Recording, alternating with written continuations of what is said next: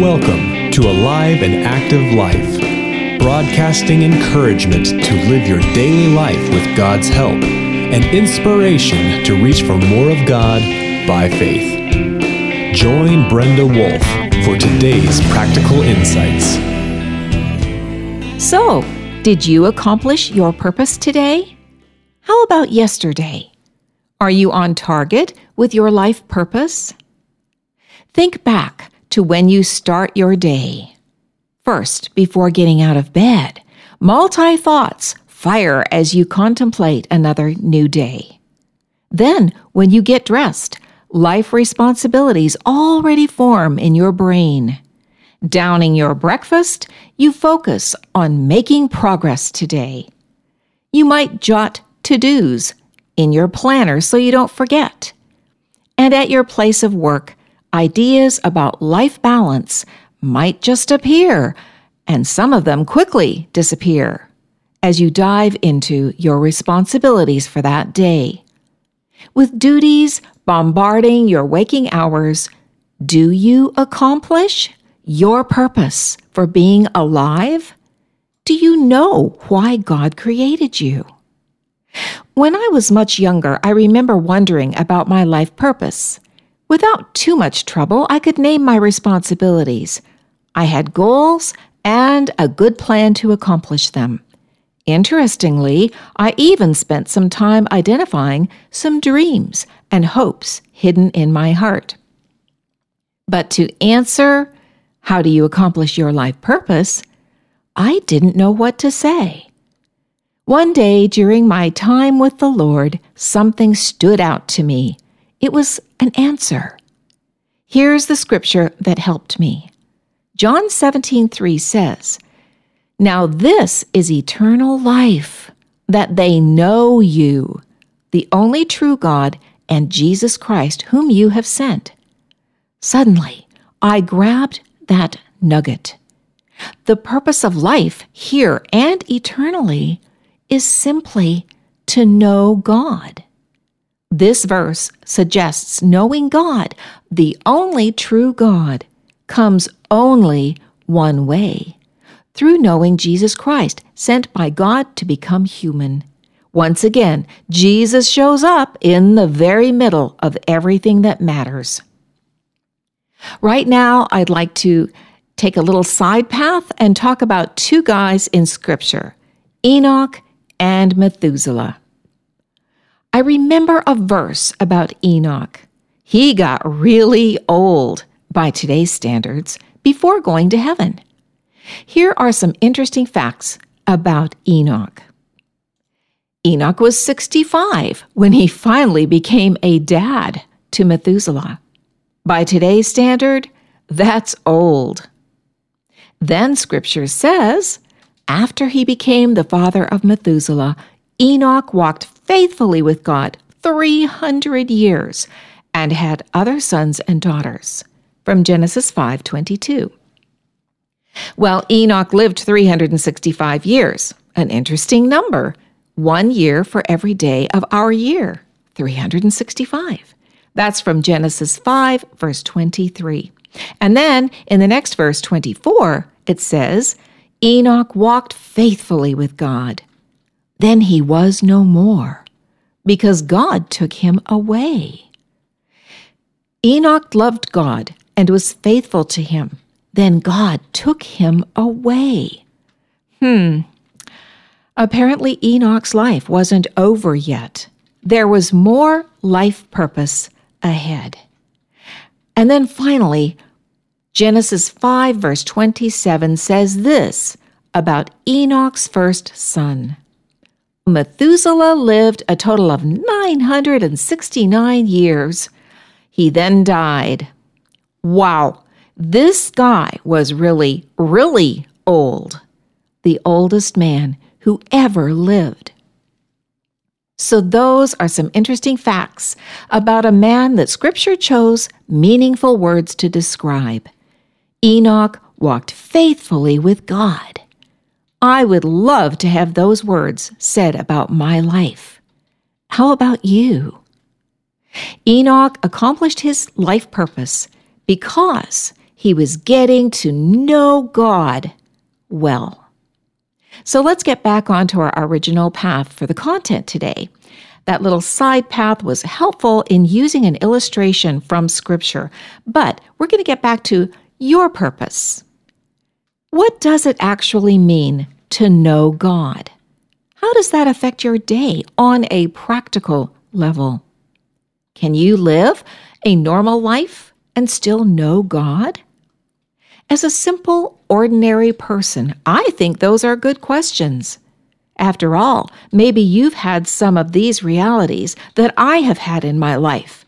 Things like this you lack wisdom, or blaring in your face is your weakness instead of your strength. Um, although you trust God, you find that fears nest in your heart. Maybe fears of failure, fear of pain, or what people will think, fear that you might miss God's best, or the fear of exposing unattractive character in yourself or someone else. There's the fear of hurting or letting someone down. And then there's the fear that your past might interfere with future progress. Then there's the reality that the task before you is overwhelming. You tremble at what God asks you to do. And then there's the lack of eloquence and trouble thinking on your feet. Do you ever wonder if you simply don't have what it takes to accomplish your purpose? You do love the Lord and you want to serve Him. You want your life to make a difference in this world. But your portion seems small compared to others who have a purpose that rocks the world. You know, people like Moses or Paul. Think of it this way None of the things that we mentioned in the previous list weigh in on your purpose. And those things, again, were lacking wisdom, having a weakness in front of your face instead of your strength, having fears of various things, thinking the task is overwhelming, and then also the lack of eloquence or the ability to think on your feet. Those are things that really affect most people. But none of those things weigh in on your purpose. We already established Scripture declares you accomplish your purpose when you know God, when you walk faithfully with God, like Enoch did. To accomplish your unique purpose, you need to think differently. Instead of comparing yourself to the likes of Moses or Paul, Martin Luther, maybe Mother Teresa, or Jim Elliot, compare yourself to Christ in you. Your life is different than everyone else. Your purpose is unique. As you walk with God, like Enoch did, you fulfill a one of a kind, special purpose. And God designed it that way. In the same way that no person's thumbprint is like another's, no person's purpose is another's. Although we are the same in many ways, we are very different from each other. So here is a little look at some points about same and different. First of all, God wants the same for every person. He wants us all to know Jesus personally. That's from John 17, 3. But then, a second point God wants every person to embrace their uniqueness and enjoy being different from everyone else. This differentness shows his creativity and glory. And then a third point about same and different. Something God wants the same for every follower of Jesus is a strong commitment to trust and obey him. This beautifully displays the consistent, unchanging loveliness of Christ through the different colored lenses of each person's life. So even in sameness, there is differentness. And then, fourth, God also wants the same for all his children, and that is peace. Peace that passes understanding. Philippians 4 7. This peace launches from a platform of gratitude, so I guess we should have gratitude as well. 1 Thessalonians 5:18 says, "Give thanks in all circumstances, for this is God's will for you in Christ Jesus." How do these elements of same and different provide unique purpose for each person? How do they help you think differently? I believe it is through another term that we need to explore fear of the Lord. So, what exactly is the fear of the Lord? Most people don't ever think about this concept. They believe fear is only negative, and when they equate fear with God, they back away from Him. If this has been your experience, I have great news. The fear of the Lord is a very positive thing. It's super special, intimate, inviting, encouraging, it's comforting, and it's kind and good. The fear of the Lord opens the door to begin to know the heart of God, which we already discussed is the purpose for being alive. So it helps you find your purpose. Psalm 25, verse 14 says, The friendship of God is for those who fear him.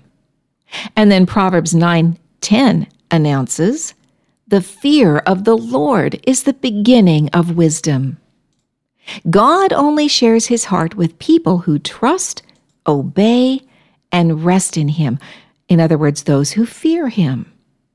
Let's define the fear of the Lord with some helpful phrases. Here we go. We have maybe six, eight of them. Let's go with number one a deep reverence in your heart for God, His holiness, and his opinions.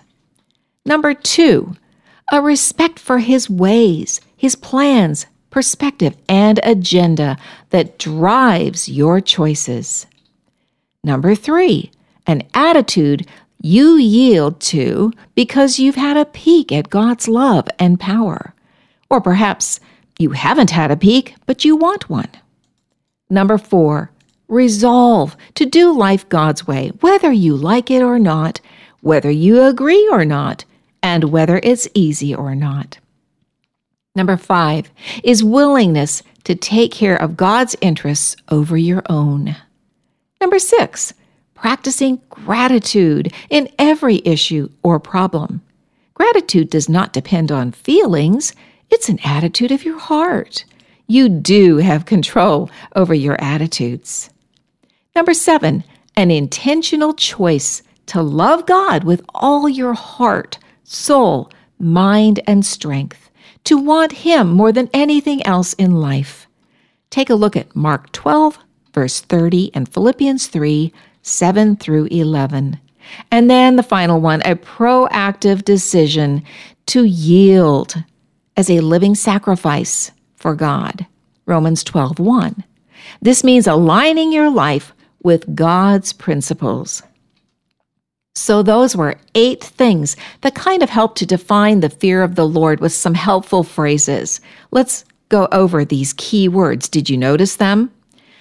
Number one, reverence. Two, respect. Three, attitude. Four, resolve. Five, willingness. Six, gratitude. Seven, choice.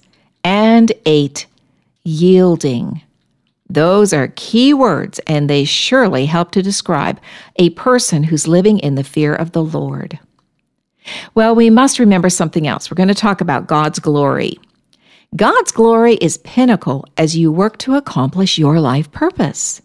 Here's a testimony someone sent to me recently. The Lord's message to me today was very clear. My life's purpose is to bring Him glory through obedience and life choices, which never focus on me. Quite insightful, don't you think? God is glorified when you agree, which is step one, with His original design to know Him, which is step two, and live obedient to His excellent ways, step three. So, step one is agree with Him. Step two is to know Him. Step three is to live obedient to his excellent ways. That's how you accomplish your life purpose, bringing glory to God. I'd like to go over some practical action steps that focus specifically on those three steps. First of all, step one the fear of the Lord is agreeing with God. How? Completely, consistently, continually, and cheerfully. Lots of C's. Are you agreeing with God as step one to accomplish your life purpose? Step two, when you practice fear of the Lord, you begin to know God more intimately. His power rises and affects your daily living because it connects you to God's heart, to His fellowship, and to His love. Get in His Word and pray to know Him. Knowing God is step two of accomplishing your life purpose. Are you taking this step each day? Then, step three. After putting step one and step two into place, you'll notice changes start happening in your heart. God is speaking to you and working in your life, perhaps correcting some things, revealing new things to you, perhaps showing better patterns. So, step three is to embrace his new work with courage and resolve to be a living sacrifice, fully surrendered. You know what? You can accomplish your purpose every day. Visit our website for devotional materials, articles, podcasts, and resources to help grow your faith in God. Pursue noble character and an alive and active life. You've been listening to Brenda Wolf with Alive and Active Life. Visit our website at www.aliveandactivelife.org, your web based home for resources including books and ebooks, libraries of articles, podcasts, and more as you navigate life's challenges and issues. Sign up on our email list to stay current with the tools you need to be the person God designed, living an alive and active life.